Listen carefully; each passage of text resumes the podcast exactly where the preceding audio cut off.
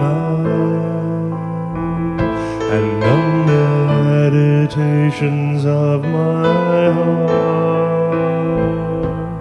be pleasing unto you.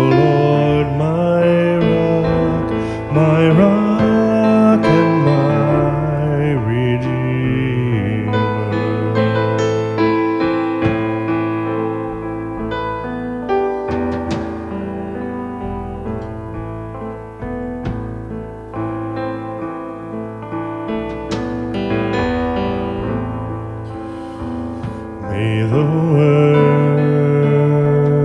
of my mouth and the meditations my heart be pleasing unto you.